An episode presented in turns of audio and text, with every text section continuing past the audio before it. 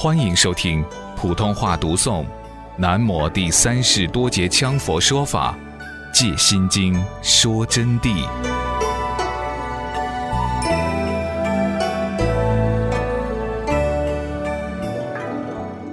这一方面的道理呢，我们以后会慢慢慢慢给同学们讲很多很多。但是为了说明因果的关系，我就想借一个譬喻给同学们讲一讲。关于因果这个问题呀，它是非常非常科学的。因果报应的问题也是非常科学的，里面不可能含涉半点封建迷信的学说。比如说，我们吃饭这个问题，其中的因果变化，我足足可以给同学们解释数年之久。但我今天简单的说一下，每一件事情一旦起心动念，因果就产生。首先说要吃饭，不会无中生有的说吃饭，先有一个因的产生，这个因就是我们的意识。当我们的意识察觉了我们的肚子已经饿了，甚至于饿来受不了了，依于饥饿的缘，那么这个时候就会马上回光返照而产生贪欲、食欲概念产生，马上意识就开始指挥了。此时指挥。一是自缘，二是他缘。自缘即是指挥自己亲自动手煮饭，他缘即是指挥别人快快给他送饭，快快给他煮饭或端饭来。这里面又牵涉到一个福报缘起。那么福报很低的人只有自己动手，福报很高的人说一声都会有人很快送来。一说到煮饭，其中因果变化无穷莫测。首先，坐在凳子上就得指使自己的身体快快站起来，因为要站起来走到厨房里头才能煮饭呢。即或说你的福报很高，要吃饭也得站起来，坐在另外一个桌子上，或者到餐桌上去才能正式吃饭呢。那么在站起来这一瞬间，刹那无限因果缘起，生灭无常，这就是佛的道理，佛法道理。比如刚刚一站起来的时候，此时产生很多因缘了。为什么说是因缘？一时当指挥自己站起来那一刹那，人就要朝空中升高，就要升位，因为从坐凳上起来就要升位。被承压的坐凳，此时空气占领了，因为你的有爱之色体离开位置，空气就挤进来了。这个空气一挤进来，空气是平衡流动的，因此你只要这一挤进一点点空气来，整个大地空气都动起来了，有那么严重啊？我没看到呢。这个你去问科学家，不要问我。聪明的人会马上就得知，只要起来，整个大地空气都在动，因为它虽然很少，哪怕动得极其微妙，但空气必定来填补啊。动了这一部分，那一部分跟着要接到，这一部分跟着要接到，不是接到无边无量是什么呢？所以一举一动牵涉到整个法界，这个因果关系，这是说气动之因缘因果关系。那么起来的时候是因，而造成空气甜味是果；起来的时候是因，造成座位松动是果。座位为什么松懈？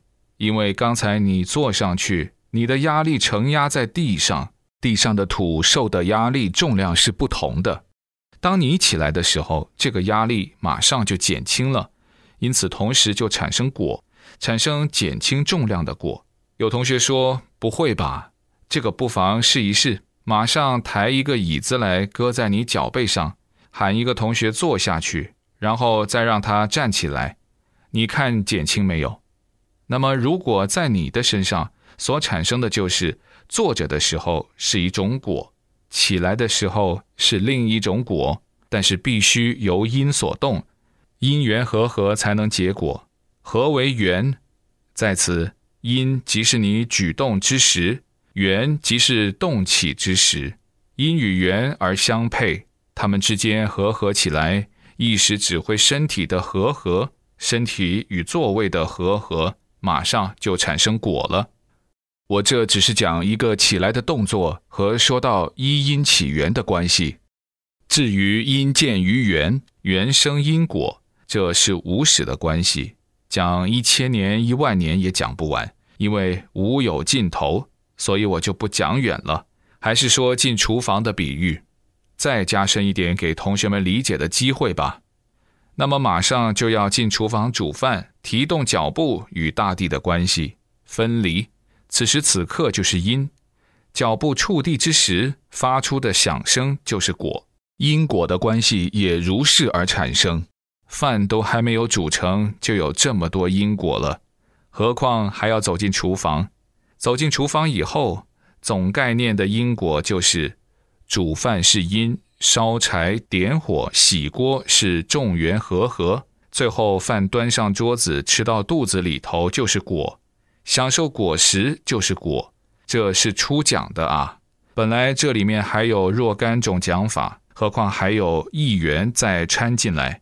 你说不对了，上师刚才讲的只牵涉到空气吗？不，岂止是空气，牵涉到众生的损伤，牵涉到你的身体的众生的成住坏空挤压的关系，造成他们的及时灭亡。牵涉到大地的众生的损伤、细菌的损伤，因为你还踩到的，所以才有佛传体着无名伤生咒和鞋底解脱咒超度他们。同时，烟飘到空中去，甚至于牵涉到打雷下雨，雷雨又再伤害众生。正如昨天我们一个司机开车载我，就说的：“上师啊，我现在觉得非常奇怪呀。”我们成都天上下来的雨呀，都是黑的啊！发现了云里头到底有啥东西喝？当然，这是空气污染，也就是科学的因缘和合。这个因缘要讲，真是一言难尽啊。那么煮饭的当中所产生的一系列的过程，就有这么多因缘因果，说不完讲不尽。何况我们起心动念，你们说因缘因果有多少？何况我们积聚一个人的身体，在这个六道轮回当中生活，这个因缘因果就不是什么几十本书能给你写得出来的，只能从智慧光明当中去悟，去证到真理以后，你们就真正懂得，万有皆是因果学，天地都来依掌中，会中五名何挂齿，信手儿戏把顽童。回光返照假圣师，空谈细论不脸红。行人须当审慎求，以免上当被愚弄。那么上师刚刚给你们讲过一句，所谓因果啊，因果报应都是科学。你说上师说些啥名堂啊？你一开口就报应，就迷信了吗？你听我给你们说，这是科学的，报就是感报。应就叫做应照兑现，比如说吃饭，饭好了，端上桌子就爆了吗？爆感在你的身上，应吃在肚子头就应了。具体给你兑现就叫应，因果当然就要产生报应，这是一个科学的名词啊。可是我们现在当今啊，有很多佛弟子，甚至于有些所谓的科学家，当然不是那种很了不起的科学家啊。他们都邪见谬论，你说因果报应，他还说迷信的家伙，我才不听呢。他们把这个词都没有弄懂。因果报应是至高无上的科学理论。比如你把你的手在石头上重重碰一下，这就是因，而这一碰就会痛，痛就是果，果就是报应的表象。有因则生果。这就是因果报应，不是什么邪门歪道的鬼神之说，而是科学实相之理。这里就随缘谈到这儿，阐述到这里的啊。因此，这个十二缘起的关系呀，就正如像我们煮饭的关系一样，环环紧扣。要劈柴，劈了柴才能洗锅，洗了锅然后才能生火。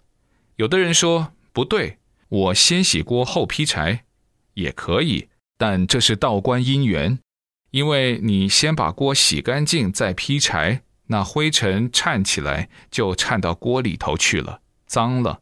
要先劈柴后洗锅，洗了锅把东西弄好了，然后就点起火了，因为再不去动锅里头了，然后要烧开，烧开以后要沥米，或者采取种种的方法。这个环节你细微分析起来啊，它里面全部是科学性的妙理。十二因缘的妙理也正是如此，不差不谬。这十二法相互环扣，一因起源，因此就叫做十二因缘。